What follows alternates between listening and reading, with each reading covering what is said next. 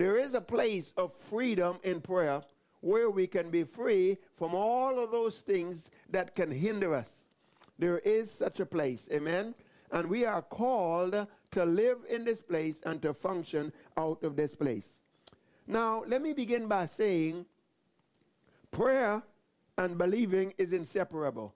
Prayer and faith is inseparable. Mark chapter 11, verse 24, Jesus says, When you pray, when you pray, believe you receive and you shall have it. When you pray, when you pray, believe. When you pray, believe. When you pray, believe. Pray and believe are interconnected. Hebrews chapter 11 and verse 6 says, Without faith it is impossible to please God, because they that come to God must believe that He is, and that a rewarder of them that diligently seek Him. Prayer is coming to God. Well, they that come to God must believe. So, there again, we see this connection between praying and believing. In Matthew chapter 21, verse 22, Jesus says, All things whatsoever you shall ask in prayer, believing you shall receive. In other words, if there isn't the believing connected with prayer, you can forget about the receiving. So prayer and believing is important. The connection between the two. John chapter 14, verse 12, Jesus said, He that believeth on me, the works that I do, shall he do also. And greater works than these shall he do. He that believeth on me, the works that I do, shall he do also. Now, when you first look at that scripture,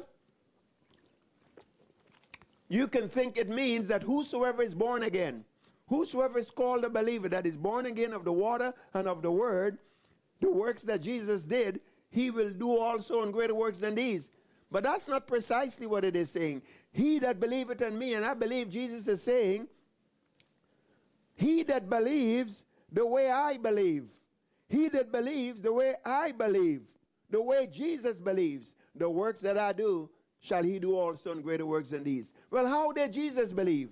John chapter 14, verse 10, Jesus says, With the words that the Father give me, I speak the words, but it is the Father that is within me, he doeth the works.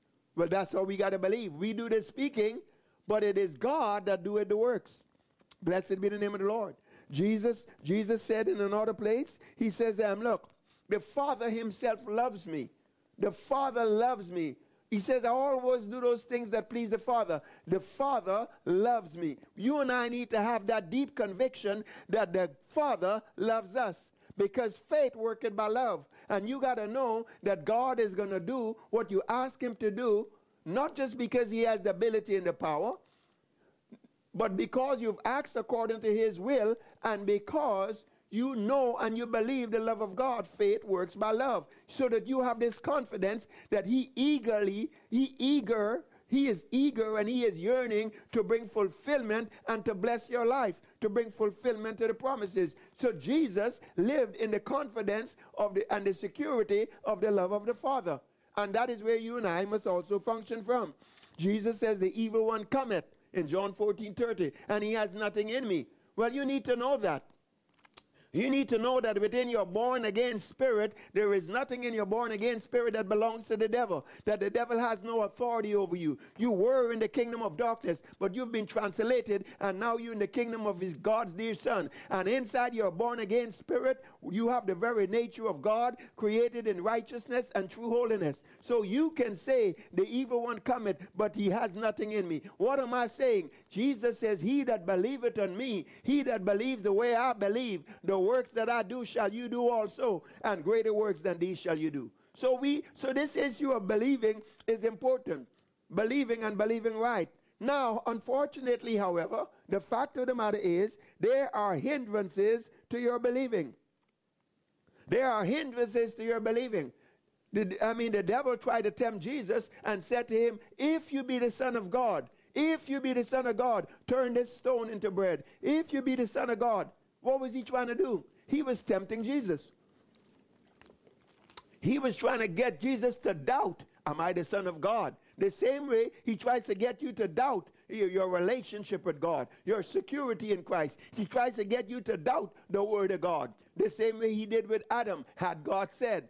So you see, there are hindrances to your believing, and there are hindrances to the effectiveness of your prayer life.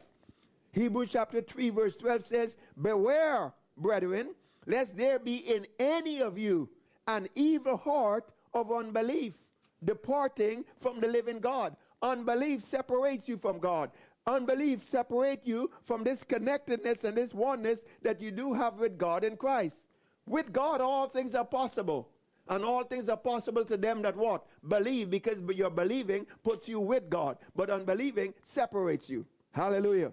Blessed be the name of the Lord. So it says that we are to put away an evil heart of unbelief.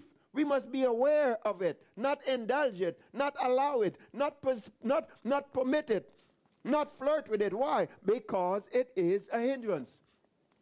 Hebrews chapter 3, verse 18 and 19 says, And to whom did God swear, that's in the wilderness, that they would not enter into his rest? That they would not enter into that place where it is done by his grace. To whom did he swear that? He swore that to those who did not believe. He swore that and he said, and he said, so shall we. It says that they could not enter in because of that unbelief. They could not enter in because of that unbelief. In other words, then, there are hindrances. The point is this there are hindrances to your prayer life, there are hindrances to your believing. Unbelief, anxiety, worry, fear, guilt, shame, insecurity, inferiority circumstances, environment, many condemnation. Many of these things can come to bring separation, can come to, to, to be a hindrance to the effectiveness of your prayer life. So we need to remove them. We need to get rid of them. We need to overcome them. Amen? The whole world and all those round about you, what God does in their life is connected to your, the effectiveness of your prayer life. Amen. The purposes of God being fulfilled in your life is connected to your prayer life. Amen. We have not because we ask not. And then sometimes we ask, but we ask amiss. Your prayer life and the effectiveness of it is very important. The scripture says in, in Mark chapter 11, verse 25, Jesus says, When you stand praying, do what? Forgive. In other words, then, unforgiveness is a hindrance to your prayer. Unforgiveness can hinder your prayer, even in marriage. Even in marriage, the, the, the, scripture says that we are that the husband and wife are heirs together of the grace of God. They are heirs together. Therefore, they must walk in, an, in, in a place of agreement lest their prayers be hindered. Amen. Strife can hinder your prayers. Unbelief can hinder your prayers. James chapter 1, verse verse, verse 5 through to, to 7 says, If any man lack faith, if any man lack wisdom, let him ask who? God. That's prayer. Let him ask of God, and God would give it to him freely without finding fault. But let him ask in faith, nothing wavering.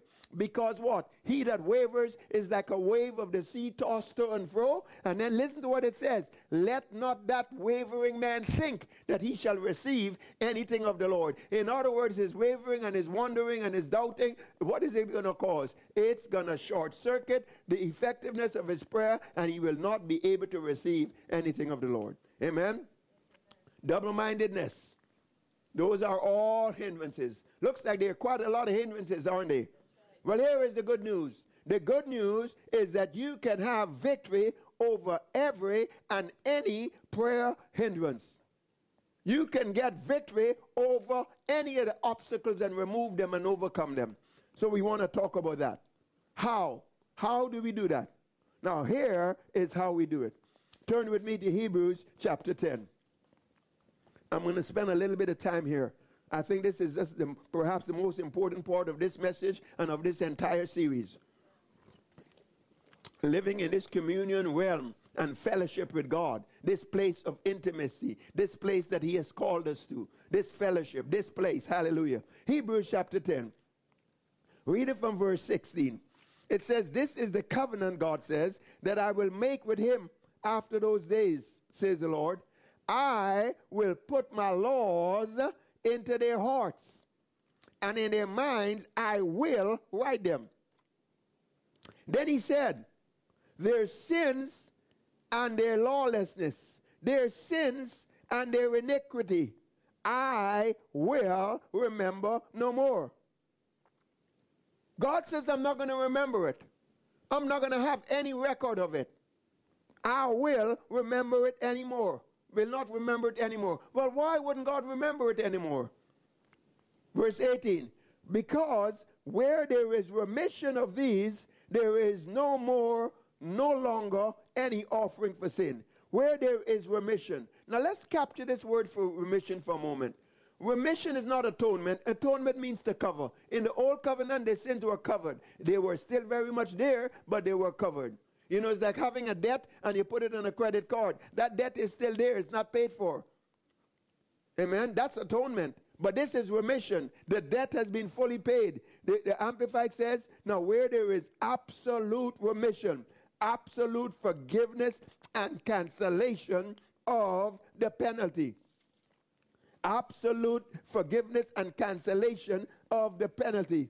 In Hebrews chapter 9, verse 22, it, says, it speaks along the same line. It says, according to the law, almost all things are, per, are purified with blood. And without the shedding of blood, there is no remission. The blood of Jesus has been shed. This is not the blood of bulls and goats. This is not the blood of the old covenant. This is the blood of the new covenant, the blood of the Lamb of God, the blood of the Lord Jesus Christ. We have got a better covenant with a better priesthood, with a better sacrifice, the blood of the Lord Jesus Christ. And without the shedding of that blood, there is no remission. And then the Amplified says, there is neither there is a, a re, there is neither a release from sin and its guilt. The blood of Jesus, this remission is a release from sin it is a release from guilt. The remission of is the remission of uh, of the Jew, and it is merit and the merited punishment. You see, there is punishment for breaking the law. There is punishment for sin. There's an expectation when when people do wrong, they expect to be punished. Well, the blood, this remission says there is no punishment. You have been absolutely, totally, perfectly, completely forgive, forgiven. And on top of that, the blood of the Lord Jesus has wiped the record clean, and, and it's no record of it remains. As far as the east is from the west. So that being the case, it goes on to say in verse 18, Hebrews 10, therefore, brethren, capture this. There is zero record of sin, and your conscience is purged from every dead work. Your conscience is free from guilt, free from condemnation, free from any sense of impending doom or punishment. Therefore, brethren, you now have boldness, confidence. You have boldness, freedom, confidence to what? To enter into the holiest of holies to enter into the holiest, the very presence of the Lord God Almighty, who is holy and perfect in all of his ways, who is a consuming fire. You can enter into his holy presence through that blood, and you don't have to flinch. You can come with confidence. You can come with a freedom, a conscience purged by blood. Hallelujah. And it says, by a new and a living way which he has consecrated for us through the veil, that is to say, his flesh, by the virtue of his sacrifice, him going to the cross, dying, being buried, shedding his blood, being resurrected, ascending to the Father's right hand. By the virtue of his sacrifice, you and I can, have, can come boldly, confidently through the blood of the Lord Jesus. And by the virtue of that sacrifice, we now have a new way that not only can we approach God, but we have a new and a living way, a way where we are able to live and abide continually. And this way this place is in the presence of God, in the holiest of holies. And this way, Jesus himself is the way. And this is what we're talking about, coming through this sacrifice. And it says now, look at this, look at verse 21. And having a high priest over the house of God. Well, who is that high priest? It's Jesus. Having a high priest over the house of God, let us draw near with a true heart and full assurance of faith. Let us draw near with a heart that is that is sprinkled from an evil conscience. Let us draw near with a heart that have absolute confidence, a heart that is free from any hindrance, any guilt, any shame, any sense of insecurity, any cares, any anxiety, a heart that is that is so pure and have a confident conscience towards God. How can this be? Well, because of the blood, because of the sacrifice, but also because as we come, we know we have got a high priest, the Lord Jesus Christ, that is passed into the heavens, and he is seated at the Father's right hand. And this, regarding this high priest, the scripture says, in um, let me just read a few verses of scripture. Let's, let, let us flip to Hebrews chapter 7. It calls him such a high priest. Not just any high priest, but such a high priest. I'm going to read a few verses from Hebrews 7, reading from verse 31 the old covenant, the, the Aarons and the people in the old covenant, those, those high priests. And it says in verse 20, For inasmuch as this high priest, which is Jesus, he was not made a high priest without an oath. For they, in the old covenant, they became high, they became priests, but they did that without an oath. But this Christ, this man Christ Jesus, he was made a high priest with an oath. God made an oath. God made a vow. What did God say? It, it said, The Lord has sworn and will not relent. You are a priest forever, according to the order of Melchizedek. Such a high priest. A high priest that is forever, that has been made a high priest by an oath, by a vow.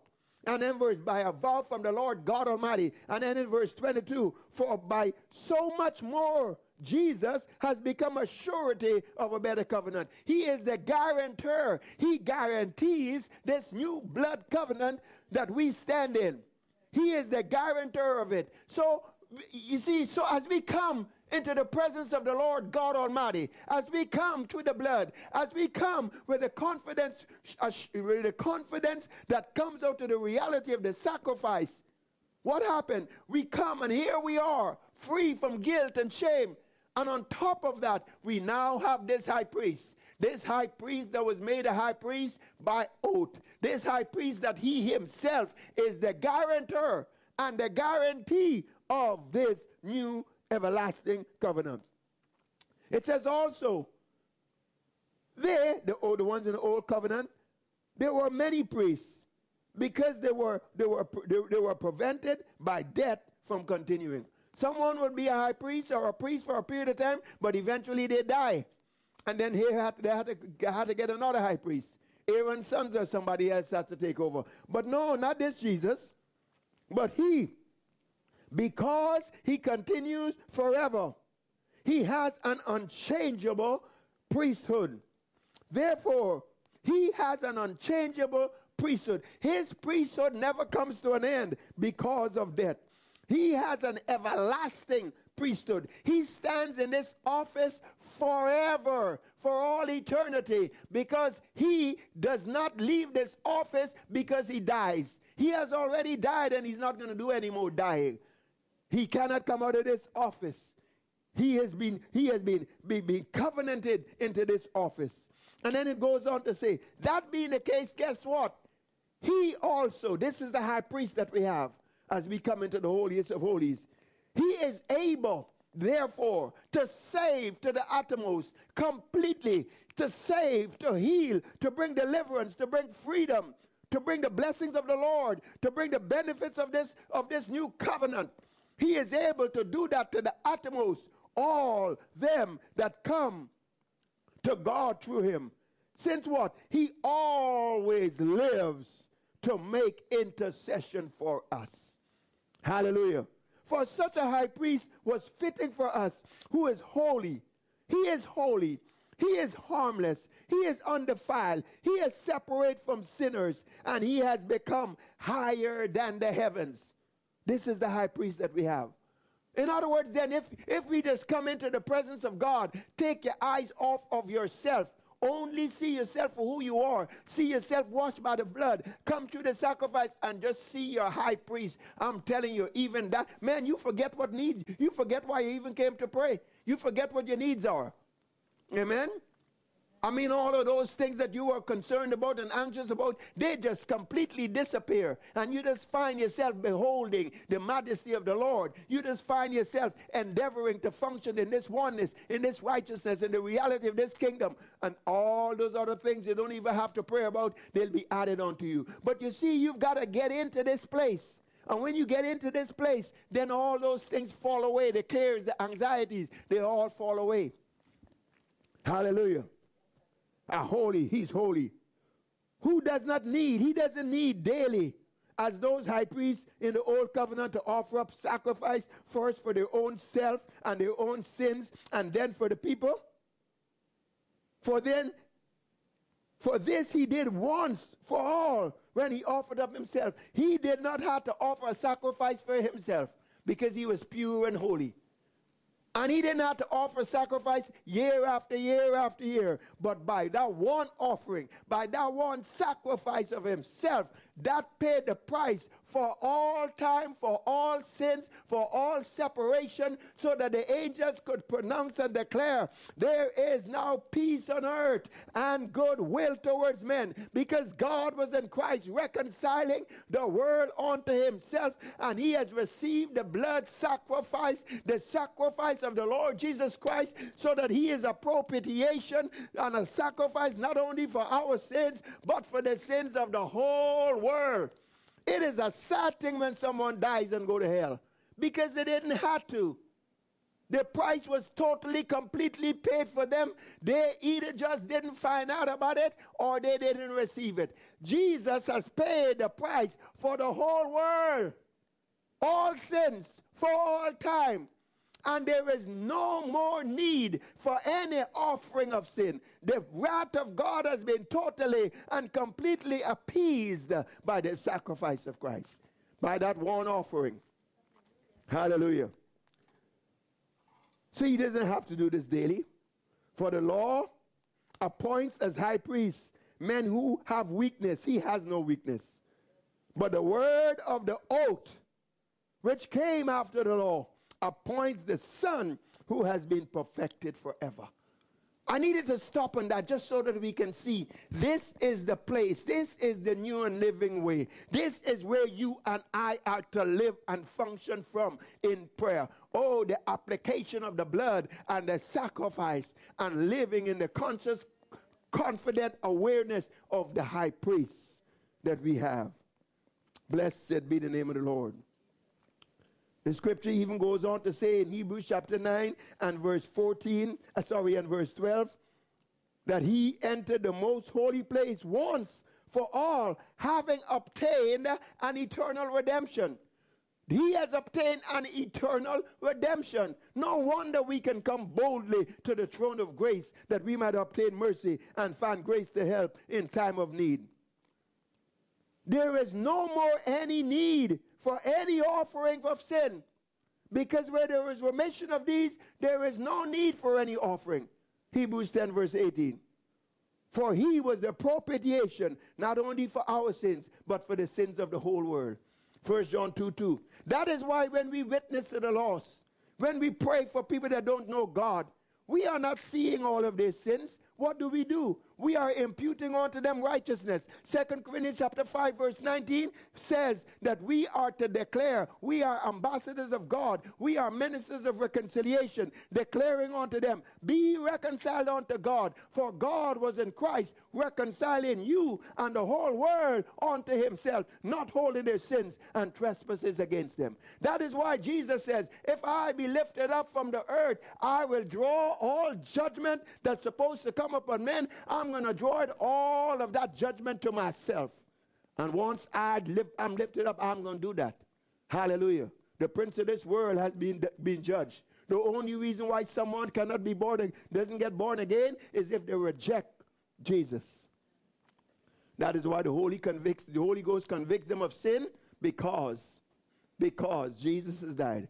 And that is the rejection of him that takes people to hell. Amen. Hallelujah peace on earth, goodwill towards men. So Hebrews chapter 10 goes on to say, Therefore, having boldness to enter in by the blood of Jesus, by a new and a living way which is consecrated through us, through the veil that is to say his flesh, and having a high priest over the house of God, let us draw near with a true heart in full assurance of faith, having our hearts sprinkled from an evil conscience. What does that mean? Having your heart sprinkled from and your from, from an evil conscience of unbelief and separation. You see, the thing that is the, the, the evilness of this conscience that is talking about is this issue of separation. The, the, the scripture says in Hebrews chapter 10 and verse 2 that the worshippers once purged must have no more consciousness of sin. It is a big deal. You have been purged by the blood of the Lord Jesus Christ. Your conscience have been purged. Hebrews 9 verse 14. So that you are not supposed to live with any sense of separation from God. Separation is sin. Sin is separation. We are to awake to righteousness. 1 Corinthians 15, verse 34, and not live in that sin consciousness. Awake to righteousness and sin not. For some have not, some have not the some, some have not the knowledge of God. Amen. Hallelujah. Blessed be the name of the Lord. Be purged from every conscious, every evil conscience of unbelief and instead have what? Have a constant, conscious awareness your sins are forgiven, they are washed, they are removed, and you've got such a high priest. So here is the deal the answer to, el- to every hindrance, anything that could hinder you in your prayer life, anything, that's an emphatic statement. Because when you say anything, it means it's got to mean everything. Amen? And if there's one exception, then that statement would be, would be error. But I say to you that any and everything that could hinder your prayer life, the solution and the answer lies right here. It lies right here. It is found right here in the blood, in the sacrifice of Christ, and in the, the reality of the high priest ministry that Jesus now has. Amen. Now, here is the deal your spirit, your spirit is God's workmanship. What does it mean? The born again spirit you have is something that God created that didn't exist before. 2 Corinthians 5, verse 17 says it is a new creation. It is a brand new creature altogether. Your spirit man has been made brand new, born of the Word and the Spirit of God, the, born of the everlasting, immortal Word of God and of the Spirit of God and your spirit man has been created in righteousness and true holiness. Ephesians 4:24. And, and Ephesians 2 verse 10 says, This new man, this new creation, this spirit man of, of yours on the inside, it is God's workmanship. God did it, and it is absolutely perfect. Hebrews 10 verse 14 says, By that one sacrifice, Jesus has perfected forever them that are sanctified. That's not a perfection in your soul, your mind, your will, and your emotions, or in your body. It is in your spirit. But now you have to understand that as we are coming into this place, this new and living way, you are you are to function as who you are. You are to function from your spirit. I'm going to make a statement. If you and I can function from our spirit all the time, we would never have any failure. Our life would just be absolute, total victory from glory to glory, from strength to strength, from victory to victory. And that is why this is the objective for us to walk in the Spirit, live in the Spirit. Whatever is born of the Spirit, overcome it. Hallelujah. Why? Because that spirit man is the product of the perfect sacrifice of Christ. And listen, listen to this. There are no hindrances. Nothing can penetrate your spirit. Nothing. Your spirit, man, the scripture says, I think it's in Ephesians 1, verse 13, has been sealed by the Holy Ghost. Nothing can break that seal. No evil can get in there. First John chapter 3, verse 9 says, He that is talking about the one that is born of God, the seed of God remains in him, and it is impossible for him to sin. Your spirit man cannot be contaminated by sin, nor by death, or by anything that is not of God. Nothing. It is impenetrable. You've got to work. I know this sounds far out, but it is the truth. It says in 2 Corinthians chapter 1, verse 10, that as Christ is revealed in us, remember Christ is in you, the hope of glory. Well, as he is revealed in you, that Christ is revealed in you, he has come to bring life and immortality to light through the gospel. He has come to bring life and immortality to light to the surface and to cause that to be made manifest how? Through the gospel, through the reality of Christ Himself living in you. Immortality means an immunity to death.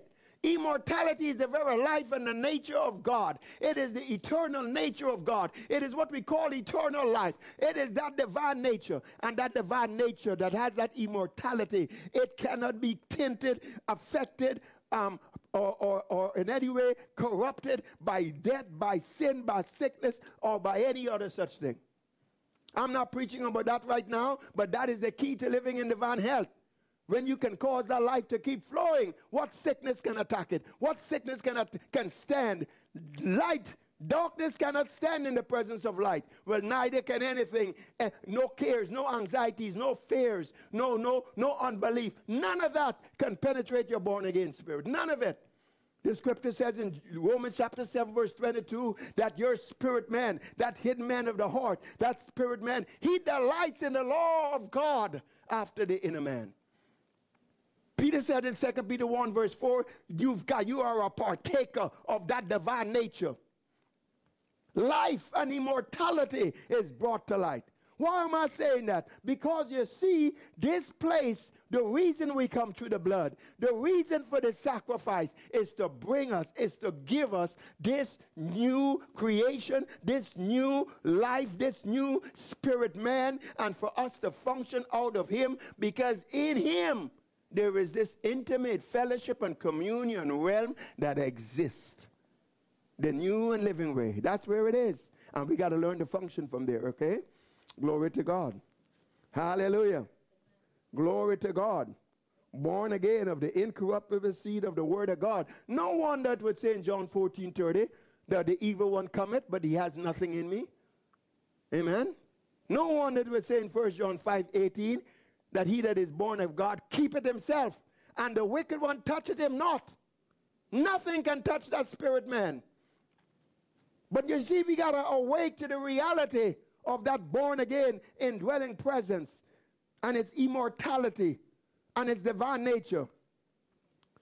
As I said before, if you and I can function out of our spirit, not, nothing, nothing can separate us. No matter what it is.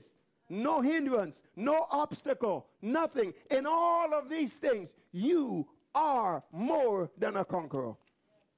Now, to live in this place. This is the place of the freedom that we're talking about. To live in this freedom realm of prayer, this place of intimate communion and fellowship with God, you must function out of your spirit. You cannot be functioning out of the circumstances, out of the environment, out of the world, out of the spirit of the world, out of your feelings, out of your emotions, but you got to function out of this out of this new creation man on the inside. You got to function you got to function in the new and living way that jesus has consecrated by the purchase by the by his sacrifice and, and by his blood and he says this is the way walk ye in it he says this is the new and way that you are to live this is where you live. This is where you function from. I consecrate it and I say, this is what it is. Here it is. Are you with me? Hallelujah. So, but as I said, there are hindrances. And we got to remove those hindrances and remove those obstacles so that they, they don't get in our way. Amen? Now, now, in the remaining of the time, let me talk about some of those obstacles. Last week we covered about eight of them, or we covered about seven of them. We're going to finish it off um, today. Very quickly, what are those hindrances that we covered last week? Number one, there were prayer prayers of committal. That means casting your cares on the Lord, committing your burdens to the Lord, committing your way to the Lord, committing your works to the Lord, whatever situation, circumstances, people, committing them all to the Lord, He is able to keep whatever you commit unto Him. Number two, and go back and listen to last week message and so on. Number two, you got to take a stand where you absolutely refuse to worry. You just decide, I don't have nothing. I refuse to fear. I refuse to be anxious about anything. I will not be dismayed. For the Lord, He is my God. He strengthens me. He empowers me. He helps me. He upholds me the right hand of His righteousness. You got to make that, take that stance. Number three, and we talked about taking the sword of the Spirit, which is the Word of God, and sever those negative environments and those distractions. Here you want to, you want to go pray and, and it's time to enter into this fellowship and you're thinking about what to eat or you're thinking about a conflict or that you had a little while ago. You need to cut it off with the word of the living God. And as I said, you could go back and listen to the tape. Number four, silence the word curses and the accusations and the judgments. People speak things against you. You speak things against yourself. I mean, parents, people in authority speak words of, uh, of curse and damnation and negativity. You got to break those things by the power of the word of the living God. You also must be in a place where you are where you're free from any sense of law keeping. But it, it is amazing how many Christians are not able to enter into this place of rest because their confidence is in their own performance and they're busy trying to keep the very rules and laws that no one could keep under the, the best of the saints couldn't keep in the old covenant. But now we have Christ Himself that is the very fulfillment of those things in us. But Christians sometimes don't understand that and they get into a whole bunch of conflict. And next thing you know, they can't operate in that place of, of the purity uh, uh, uh, and, uh, and this confident consciousness within their, within their spirit. Amen. Number five, remove the, the, the limitations that comes from, from wrong agreements. Break the power of, of, of people's opinions and don't, don't be affected by them. Number six, don't agree with your history, what has happened in the past, who you were, what you did, and all that kind of stuff. Don't allow those because those things they will come and they will try to they will affect you and hinder you. So go back, study that out, and and uh, and apply those things. We also talked about not to limit God, not to limit God with unbelief. Amen. And then number eight, this is where we are right now. We're going to pick up here. Silence and loosen yourself from conflicts. There are conflicts you have with people. There are conflicts within yourself. There are accusations and condemnations, and there, there, there, there, there is stuff that can happen within you. And then there are, there, there are things that come, uh, uh, uh I mean, strife and relationships and, and, and, and, and, and divorce and, and, and, and, and, um, and, and abuse and all kinds of things can happen in relationships, and those things can hinder you if you're not able to successfully loosen yourself from them. Amen. So let's talk about it. Let me make some general statements first. Amen. So that even if I don't get to everything, at least you would have the you would have the, the, the overall framework. Here is the deal. Like I said, it doesn't matter what it is. The answer and the solution will all, always, every time, somewhere it is in what Jesus has finished. It is going to be based on his blood. It's going to be based on his sacrifice. And it is also going to be based on the application of the reality of his high priest ministry. Amen. These are the things that will bring you into the place where you can have the full assurance of faith and your conscience purged from every dead work and your body washed with the pure water of the word. Now, let me just put it to you this way. So, as I said, it doesn't matter what it is, the answer will always come from there. Because you see, any problem that came into the world because of the fall, this is what Jesus came to fix. And what God did in the second Adam is greater than what was done in the first Adam. That means whatever the problem might be in the human race that came because of Adam's fall has got to find its solution in what God did in the second Adam, which is called a sacrifice. So you can always look into the sacrifice and you will find the answer. So let me just put it to you this way. And when I say the sacrifice, what am I talking about? Am I simply talking about Jesus on the cross? Am I simply talking about the shed blood? I, it includes that. But what we're basically talking about in a nutshell is, is Jesus' death, his burial, his resurrection, his ascension, his shed blood. And then as a result of that, we now have the authority of his name and we now have his life Christ in us, the hope of glory, and we have his word and promises. Amen? So the application of those things. Now, here is the deal. The, the, the scripture says in John chapter 31, uh, sorry, John chapter 8, verse 31 and 32. If you continue in my word, then are you my disciples indeed, and you shall what? You will know the truth. You're going to become intimate with the truth, and that truth will make you free. All right. Why is it? So to start with, truth brings freedom. Truth brings freedom. Truth brings freedom. Say that with me. Truth brings freedom. It might not bring it on the outside as yet, but it will bring total freedom on the inside. Inside, the scripture says that God has called you to liberty, but truth brings freedom. Now, what is the truth? We're very, very simple. The truth is what Jesus did. Whatever he did in his death, burial, resurrection, ascension, shed blood, his name, his life, whatever he did in those eight aspects of the sacrifice, that's the truth. What Jesus did and who he is, what Jesus did, that is the truth. In other words, then, when you can identify the truth that comes out of the sacrifice of Christ, that truth will bring absolute freedom in your spirit. That's number one. Number two, when you get a hold of the truth and you apply the truth, you do the truth, that truth will cause the manifestation of your freedom. In other words, you're going to get the results. When you find out, for instance, Jesus bore my sicknesses, he carried my infirmities, by his stripes I am healed, and you recognize that truth, he did that, it was in his own body, and you recognize that and you receive that, then that freedom comes in your spirit. But then when you begin to act on that, what will happen? Healing will show up in your body. Amen? All right, that's just an example. All right, so that is the, that is the thing. Now, now let's talk about this, the crucifixion aspect in a nutshell. Whether you're dealing with people, or whether you're dealing with conflicts in relationship, or whether you're dealing with the spirit of the world, here is the truth. 2 Corinthians 5, verse 14. Now, I don't know if you've ever heard this before in this context, so pay attention. 2 Corinthians 5, verse 14 says, The love of Christ, and by the way, 2 Corinthians 5, verse 14 is a few verses before 2 Corinthians 5, verse 17. If any man is in Christ, is a new creation. All things have passed away, all things have become new. So it's very, very exceedingly connected. Amen? All right. So verse 5, 2 Corinthians 5, verse 14. The love of Christ constrains us. It judges us. It rules us. It dictates to us as we come underneath its authority. The love of Christ constrains us, and we thus judge. What do we judge? We judge that if one died for all, then we're all dead. In other words, when Jesus was crucified, not only did he, did he die, but everyone was crucified with him.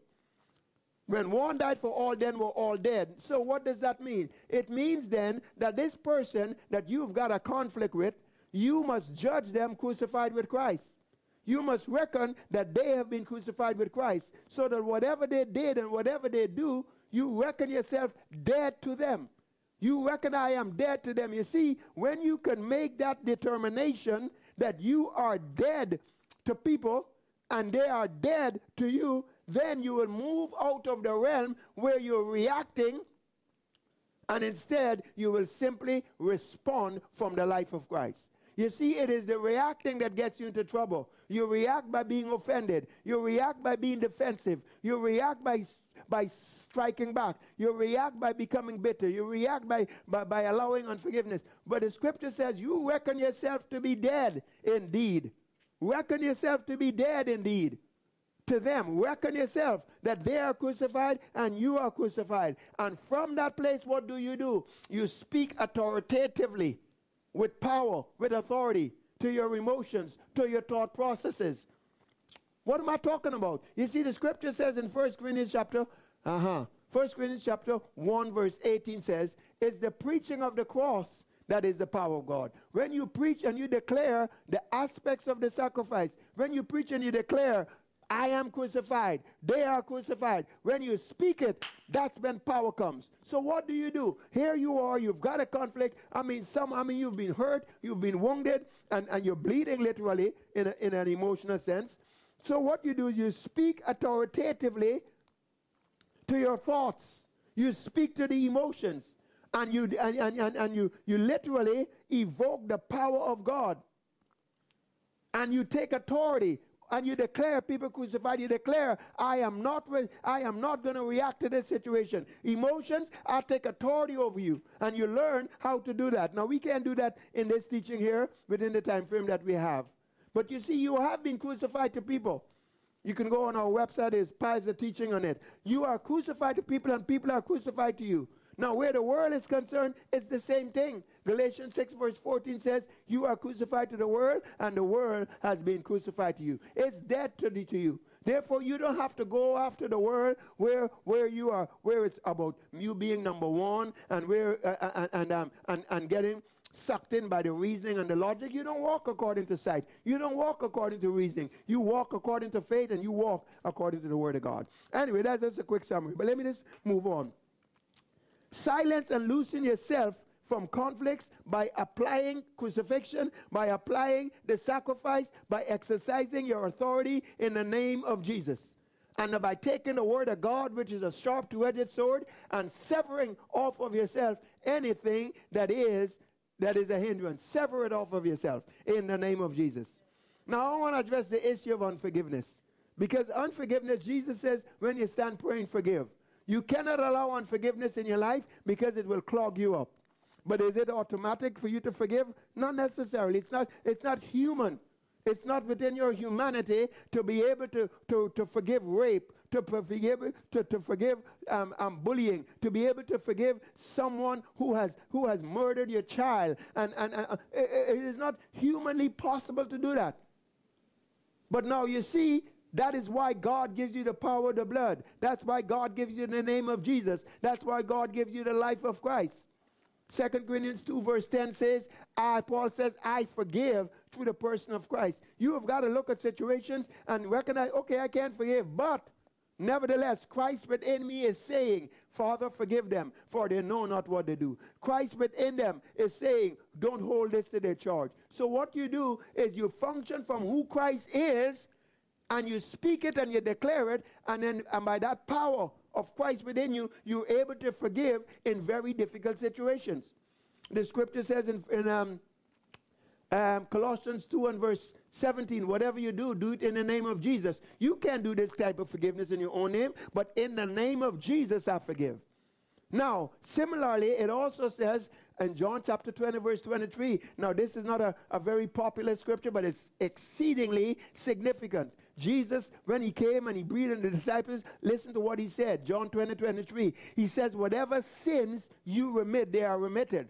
Well, you got to understand this. To start with, God was in Christ reconciling them unto themselves and not holding their sins and trespasses against them. They don't know it. But now, you, as the ambassador and as the minister of reconciliation, God says you are to remit their sins. So you just say that person that has done whatever, in the name of Jesus, I remit their sins. I loosen it off of them in the name of the Lord Jesus. And I don't, I'm not going to hold it against them. And so you do, you do that.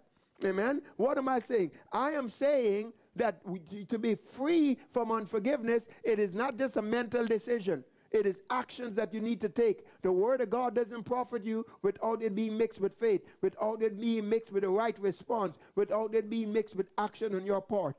You don't decide um, when I feel better, or, or, or, I have forgiven because I feel better, or I'm going to forgive when I feel better. Has nothing to do with your feelings. It is an act of faith, it is an act of obedience, and quite frankly, it is an act of reverence for the blood of the Lord Jesus Christ that was shed for them as much as it was shed for you.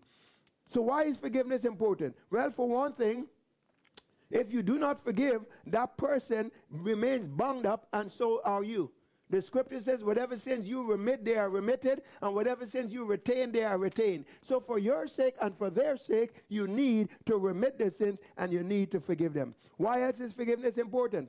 Because if you don't forgive, then it means that you are not truly living out of the life of Christ that is in you. You got to recognize all, recognize this. Like I said, it doesn't matter what we're dealing with. The solution always is in the application of the sacrifice. Coming out of the sacrifice, here is your spiritual reality.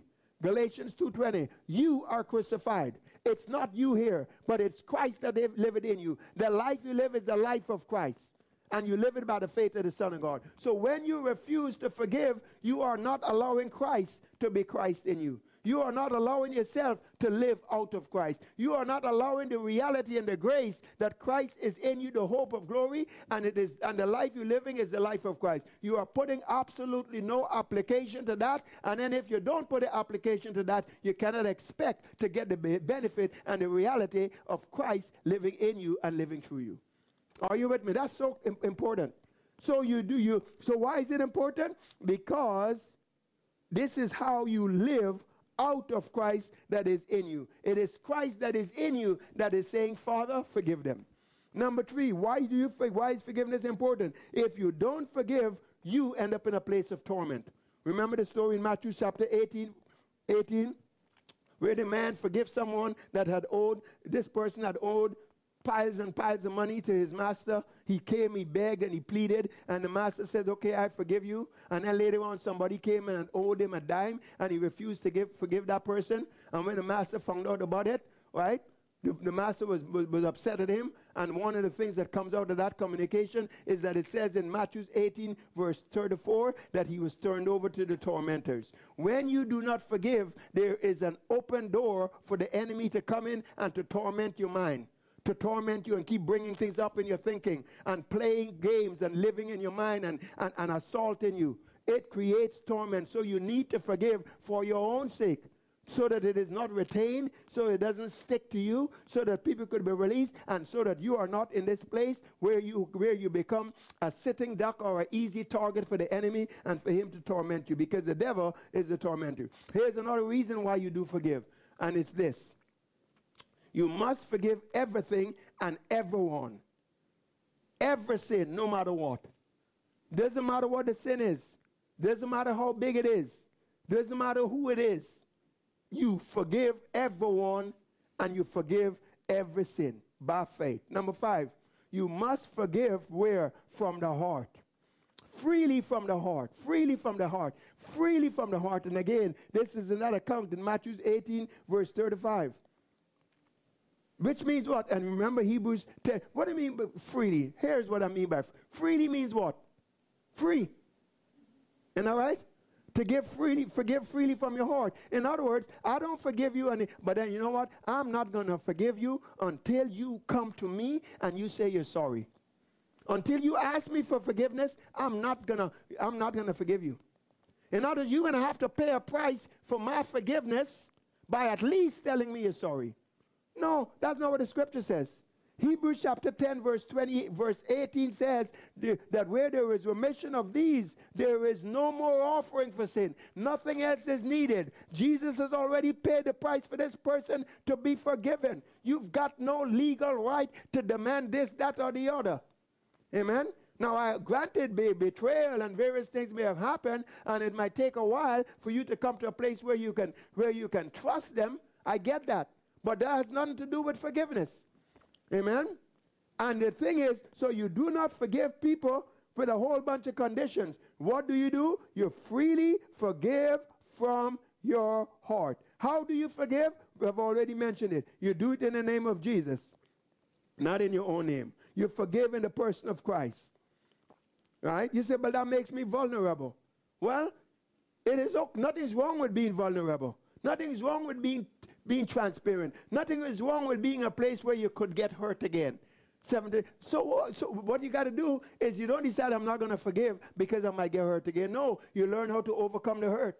You learn how to recognize being crucified with Christ, and you learn the things from the kingdom of God and from the life of Christ and the sacrifice that you can apply so you can be free from the hurt. God has provision for hurt. He said He will pour, pour in the oil and the wine. He said He will give you beauty for ashes. He says He will heal, He will restore, uh, and He will heal the, your wounds. Amen. But you, you, don't get this healing of your wounds and your hurt by deciding you don't forgive. It doesn't work that way. Amen. And then when you forgive, what you do? You forget. But understand this you cannot forget without forgiving. You cannot forget without forgiving. And one of the things you need to do on a very practical level, it says in Matthew 5, verse 44. What does it say? It says, bless them, love your enemies.